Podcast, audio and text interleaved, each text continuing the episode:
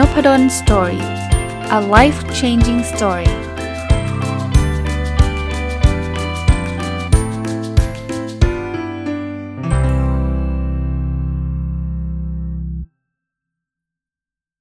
สวัสดีครับ ยินดีต้อนรับเข้าสู่น p ด d สตอรี่พอดแคสต์นะครับแล้วก็วันศุกร์นะครับ ยินดีต้อนรับเข้าสู่รายการ MBA Weekly นะครับ สัปดาห์นี้เนี่ยผมจะเอาสิ่งที่เมื่อสักประมาณ 2 สัปดาห์ที่ผ่านมาเนี่ย ผมได้มีโอกาสไป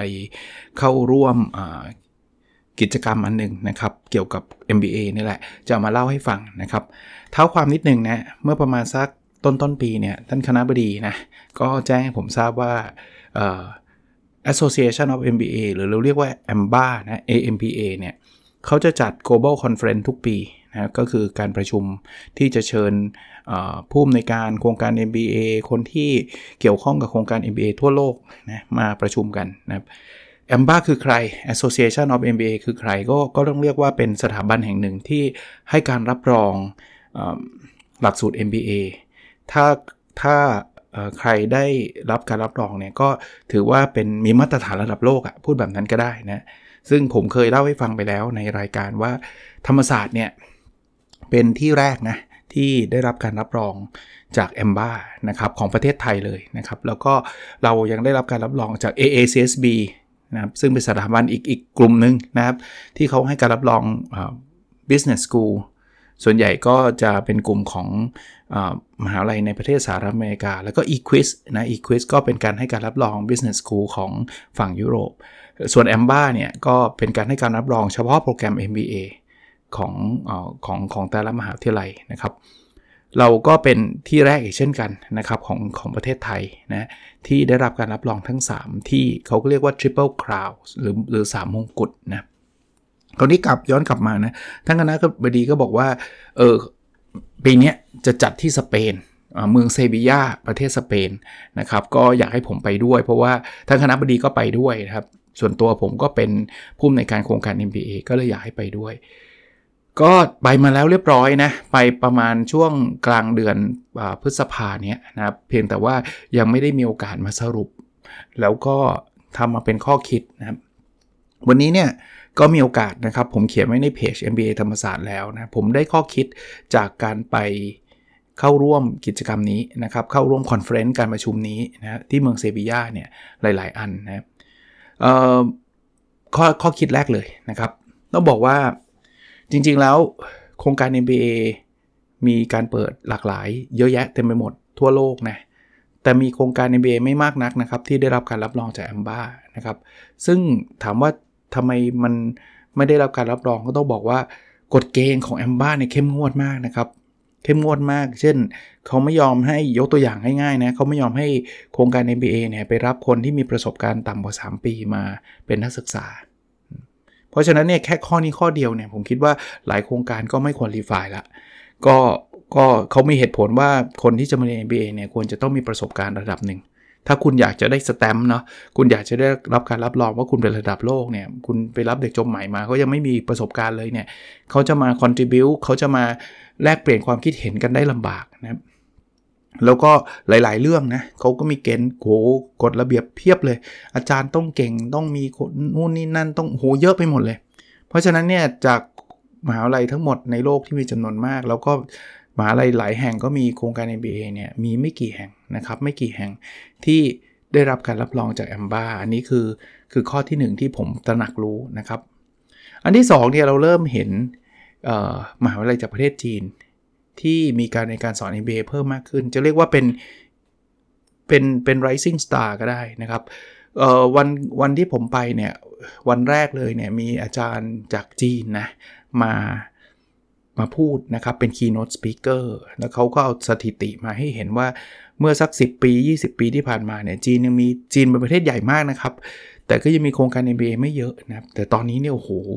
แบบแบบพุ่งขึ้นมาเลยครับ เต็มไปหมดเลย ก็คงคล้ายๆ กับเศรษฐกิจเหมือนกันนะเศรษฐกิจจีนเนี่ยก็ถ้าเป็น 20 ปีที่แล้วก็ยังดูเหมือนกับ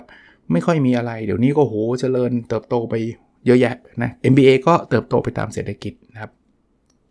อันที่ 3 ครับเทรนด์อันนึงที่เห็นเยอะเลยนะ แล้ว session ที่ผมไปเข้าประชุมเนี่ยพูดเรื่องนี้เยอะมากครับ คือเรื่องออนไลน์ ผมว่าเทรนด์ออนไลน์เนี่ยเกิดขึ้นหลักๆเนี่ยคือจริงๆ ออนไลน์มันมาตั้งนานแหละ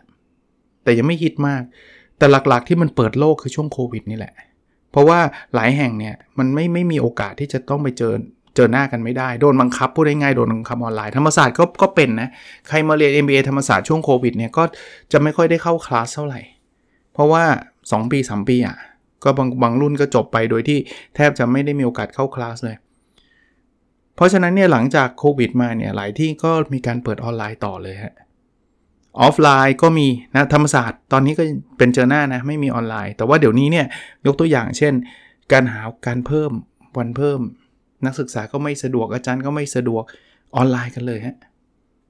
แล้วแล้วในเทรนด์เนี่ยไม่ได้แปลว่าต้องออนไลน์ร้อยเปอร์เซ็นต์นะหลายโครงการมีแบบไฮบริดไฮบริดคือเจอหน้ากันบางครั้งออนไลน์บางครั้ง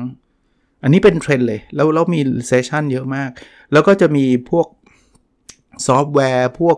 Developer ต่างๆ ที่เขาเขาทำเครื่องมือที่ทำให้การเรียนการสอนออนไลน์เนี่ยมันมี interactive มันโต้ตอบมันมันมันช่วย คือมันไม่ได้ทำให้คุณภาพด้อยลงอารมณ์แบบนั้นนะฮะข้อ 4 ที่ผมได้ข้อคิดมานะคือเขามีการพูดถึงอันนี้เป็นเทรนด์ของโลกก็ได้ Chat GPT จำได้ไหมรู้จักกันใช่ไหมฮะ ที่โหเดี๋ยวนี้อาจารย์เขาตื่นเต้นกันใหญ่เลยว่า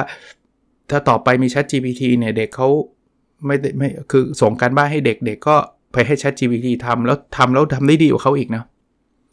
แต่เขามองว่ามันไม่ใช่เป็นภัยคุกคามต่อการเรียนนะ เพียงแต่ว่าเราต้องรู้จักใช้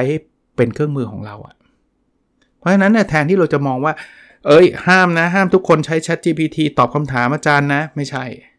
เขาบอกเพอๆแล้วควรจะสอดแทรก AI เข้าไปในในในแต่ละวิชาเลย สอนให้นักศึกษาตั้งคำถามกับ AI ให้เป็น Chat GPT เนี่ยมันมันมันตอบได้นะ แต่คนที่จะตั้งคำถามเข้าไปคือมนุษย์นะ เพราะฉะนั้นเนี่ยนี่นี่ผมคิดถึงวิชาผมเหมือนกันนะว่าวัดผลเนี่ยผมอาจจะให้ให้นักศึกษาบอกคุณไปทำ Chat GPT มาแล้วเอามาวิเคราะห์กันเลยดีกว่าว่าคำตอบของ Chat GPT อะมันเจ๋งมั้ยมันใช่จริงไหมมันมีจุดอ่อนอยู่ไหมในในฐานะที่คุณเรียนเรื่องนี้มาอย่างเงี้ยนะครับเพราะฉะนั้นเนี่ยเอออย่าไปมองว่าเป็นแบบเป็นภัยคุกคามอย่างเดียว มันเป็นโอกาสอย่างหนึ่งข้อ5นะ ใน session conference 3วันนะ ผมไป 3 วันนะ ที่เข้า conference เนี่ย ต้องบอกว่าซอฟต์แวร์เพียบครับ ก็อาจจะส่วนหนึ่งคือเขาเป็นสปอนเซอร์ของ conference ก็ใช่ แต่ว่าผมเห็นว่ามันก็เป็นประโยชน์ด้วย ผมก็มีหลาย session ผมก็เข้าไปฟังนะ ถึงแม้ว่าเราก็รู้นะเขาก็จะมา introduce แนะนำซอฟต์แวร์ แต่ว่าผมก็อยากเห็นว่าอะไรมันจะช่วยได้ นี่ขนาดจบ conference ไปแล้วเนี่ยยังมีบางเจ้าที่ผมยังยังติดต่อพูดคุยอยู่เพราะผมคิดว่าเฮ้ยอันนี้มันมันน่าสนจริงๆนะมีอยู่ 2 ที่นะมีอยู่ 2 ที่ที่ยังนัดคุยกันอยู่นะครับมันมีทั้งเรื่องการประเมินการเรียนการสอนเป็นแพลตฟอร์มสำหรับสิทธิ์เก่าสิทธิ์ปัจจุบันนะครับมีแพลตฟอร์มที่สร้าง dashboard dashboard ก็คือว่าเฮ้ยผู้เรียนแต่ละคนเรียนรู้เป็นยังไงเลยพวกนี้มีมีเยอะขึ้นเรื่อยๆ พวกนี้เขาเรียกว่า edtech อะนะครับ educational technology นะครับ อะ ถัดไปนะฮะบทเรียนที่6นะอันนี้เป็นอีก session หนึ่งที่ผมแบบแบบฟังด้วยความตั้งใจเลย คือมีอาจารย์จาก U ดังๆนะครับบางคนก็เป็นเคยเป็นอาจารย์ที่เยลนะเยลก็รู้จักกันใช่ไหมครับมหาลัยระดับโลกเลยนะครับ ก็มาเล่าให้ฟังนะว่าเฮ้ยคุณอยากให้คนเรียน MBA รู้เรื่องที่เรียนเนี่ยไม่ใช่ว่าฟังเลคเชอร์อย่างเดียวเนี่ยมันต้องมีเวิร์กช็อปให้ทำนะครับ อาจจะต้องมีการทำเวิร์กช็อปมากขึ้น ผมก็จดมานะว่า เอออาจารย์เขาสอนกันยังไงเขาแบ่งเป็นกลุ่มแล้วโต๊ะเขาไม่ได้เป็นโต๊ะแบบเขาโต๊ะโต๊ะกลุ่มเลยอะเป็นเหมือนห้องแลบทำนั่งคุยกันอะไรเงี้ยเออน่าสนใจน่าสนใจนะครับ ข้อ 7 อันนี้เป็นบทวิเคราะห์อันหนึ่งที่ผมประทับใจนะบอกว่าอยากให้คนมาเรียน MBA ต้องตอบให้ได้ว่าอะไรคุณค่าที่ผู้เรียน MBA จะได้รับกลับไป เพราะฉะนั้นเนี่ยคุณจะประชาสัมพันธ์ยังไงก็ตามนะ ถ้าเกิดคนฟังเขารู้สึกว่า แล้วแล้วตกลงเราจะได้อะไรกลับไปเนี่ย ถ้าเราไม่ไม่สื่อสารเรื่องนั้น เราบอกแค่ว่า MBA มีกี่หน่วยกิจอะไรเงี้ย คนไม่สนใจหรอก สนใจคือเรียนแล้วแล้วจะเกิดอะไรขึ้นกับเขาเขาจะได้อะไรคืออะไรคือ value ในการเรียน ผมก็พยายามจะสื่อสารเรื่องนี้เหมือนกันนะครับผ่านรายการนี้แหละนะครับ อันที่แปดนี้ก็เป็นอีกหนึ่งเทรนด์นะเขาบอกว่าแต่ก่อนเนี่ยคนคิดว่าเรียน MBA มันจะต้องเรียนรวดเดียวเลย ซึ่งปัจจุบันร้อยละ99.9 ก็เป็นแบบนั้นกันนะ เรียนรวดเดียวคือเรียนแบบเรียนให้ครบติดต่อกันทุกเทอมแล้วก็จบเขาบอกเดี๋ยวนี้เนี่ยบางทีการเรียน MBA อาจจะไม่จำเป็นต้องเรียนรวดเดียวก็ได้นะ เรียนแล้วหยุดไปทำงานแล้วกลับมาเรียนต่อก็ยังได้ เพียงแต่โน้ตนิดนึงด้วยด้วยความข้อจำกัดของหลักสูตรเรา ตอนนี้นะณณปัจจุบันนะเรายังไปแบบนั้นไม่ได้เต็มที่ เพราะว่าหลักสูตรเนี่ยมันมีเวลา คือไม่จบ 2 ปี ไม่จบ 1 ปีไม่เป็นไร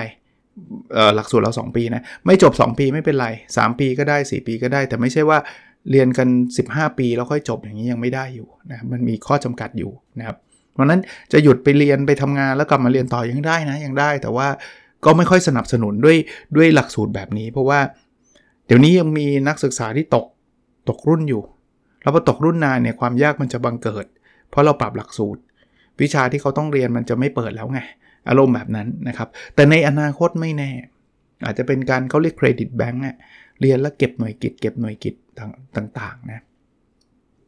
อันที่ 9 นะ เพื่อให้ผู้เรียนมั่นใจว่าการเรียน MBA คุ้มกับเงินและเวลาที่เสียไปเนี่ยเราควรสร้างตัววัดที่เรียกว่า ROI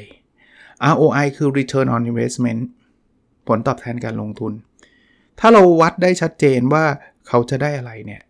เขาเขาจ่ายเงินไอ้ค่าเทอมเนี่ย investment เนี่ยเขารู้อยู่แล้วว่าค่าเทอมมันจ่ายไปเท่าไหร่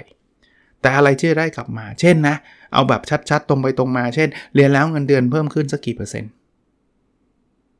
จริงๆพวกสถาบันที่ก็จัด ranking ของ MBA เนี่ยเขามีการคำนวณตัวนี้นะเขาเก็บข้อมูล แล้วอยากจะเล่าวันหลังจะมาเล่าเรื่องเรื่อง ranking ของ MBA ธรรมศาสตร์ให้ฟังนะครับ ว่าเราก็ติดแรงระดับโลกนะครับ จะบอกว่าตัววัดหนึ่งที่เราอยู่อันดับหนึ่งของเอเชียเลยคือ return on investment เหตุผลอย่างอย่างแรกก็คือเราค่าเทอมเราถูกเมื่อเทียบกับมหามหาลัยชั้นนำในในสิงคโปร์ในญี่ปุ่นในอะไรอย่างเงี้ยคือเราถูกกว่าเขาเยอะนะแต่ว่าผลตอบแทนของการลงทุนของเรานะสูงเป็นอันดับหนึ่งเลย เดี๋ยวผมหาข้อมูลมานะครับ แล้วเดี๋ยวจะมาเล่าตรงนี้ให้ฟังนะครับคราวนี้ข้อ 10 ต่อเลยครับแต่ผลตอบแทนการลงทุนเนี่ยไม่ได้แปลว่าต้องมีเงินเพิ่มขึ้นอย่างเดียวนะ อาจจะไม่จำเป็น เพราะว่าต้องเล่าก่อนอย่าง MBA ธรรมศาสตร์เนี่ยทุกคนทำงานกันอยู่แล้ว แล้วเราไม่ได้ลาออกจากงานแล้วก็แล้วก็มาเรียนฟูลไทม์นะส่วนใหญ่ก็ทำไปด้วยเรียนไปด้วยเนี่ยหลายครั้งเนี่ยเงินเงินก็ขึ้นตามเงินเดือนตามสเต็ปทั่ว ๆ ไปเนี่ยแต่บางทีเนี่ยการเรียน MBA เนี่ยผลตอบแทนมันไม่ได้เป็นเรื่องเงิน แต่มันเรื่องประสบการณ์ มันเป็นเรื่องเครือข่าย เพราะฉะนั้นเนี่ยมันไม่ได้แปลว่าเรียนจบปุ๊บเงินเดือนเพิ่มขึ้นเท่านึงอะไรเงี้ยมันไม่ได้เป๊ะแบบนั้นนะแต่คุณได้เพื่อนไปเพียบเลย คุณได้อย่างอย่างในคลาสเนี่ยเขาพูดถึงวัฒนธรรมที่หลากหลายนะบางบาง MBA บางที่เนี่ยเขาก็มีเรื่อง diversity diversity ก็คือมีคนมาจากหลากหลายเชื้อชาติ หลายเพศหลายอะไรอย่างเงี้ยคือคือพวกเนี้ยเป็นประสบการณ์ที่เราหาได้ยากแล้ว ผมเคยเล่าให้ฟังแล้วว่าคลาส MBA เนี่ยเป็นคลาสที่มีเสน่ห์ตรงที่เรารับคนที่จบหลากหลาย ถ้าคุณไปเรียน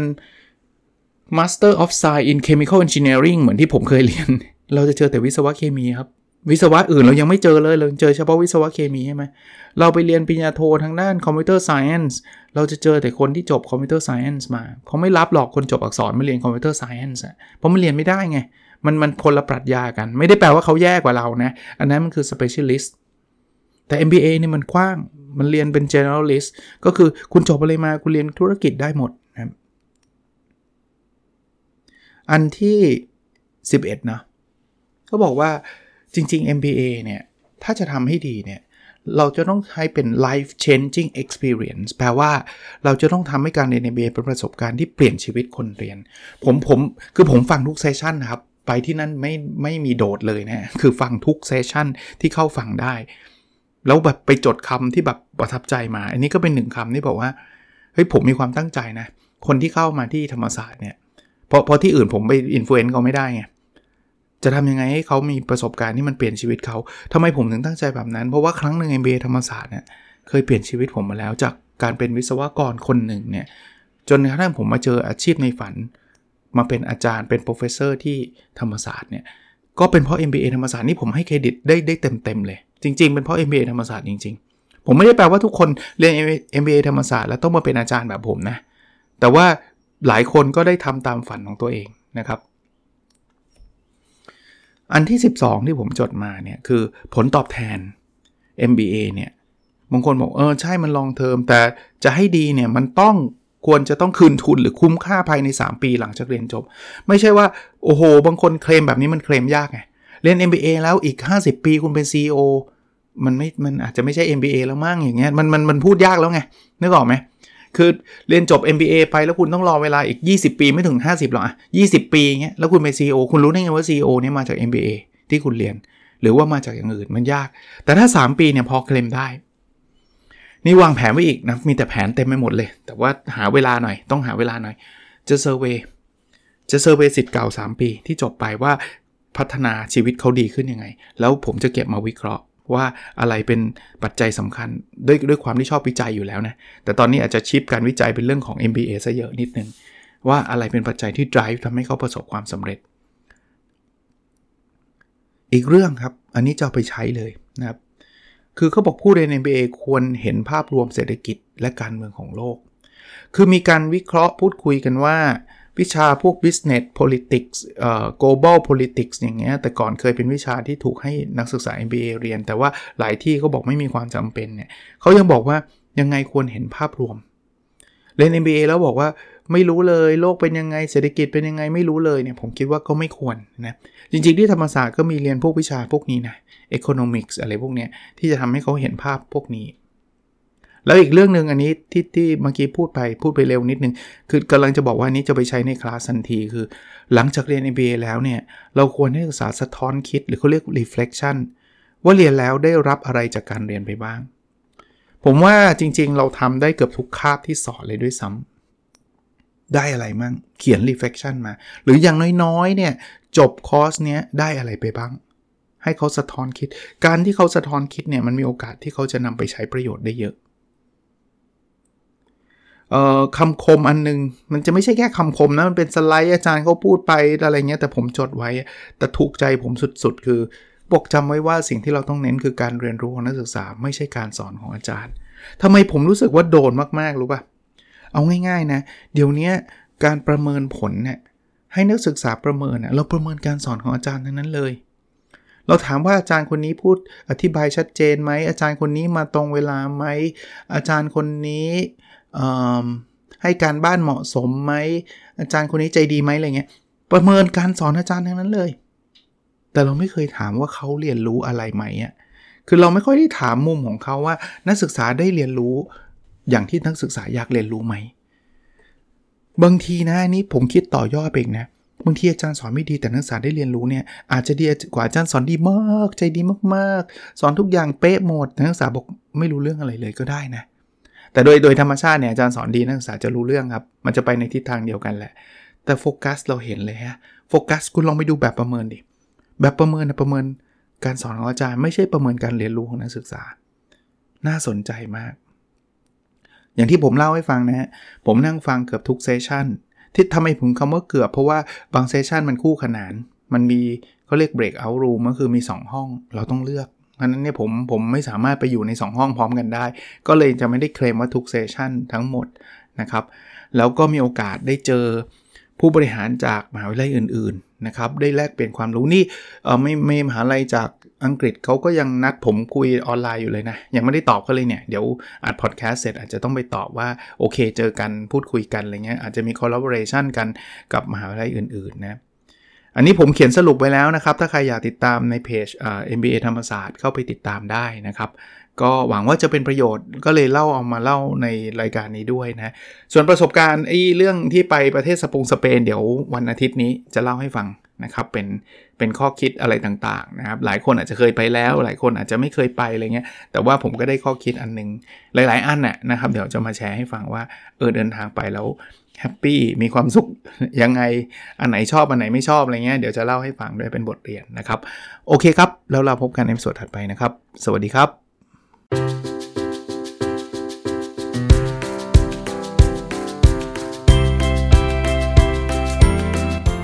n o p a d o n Story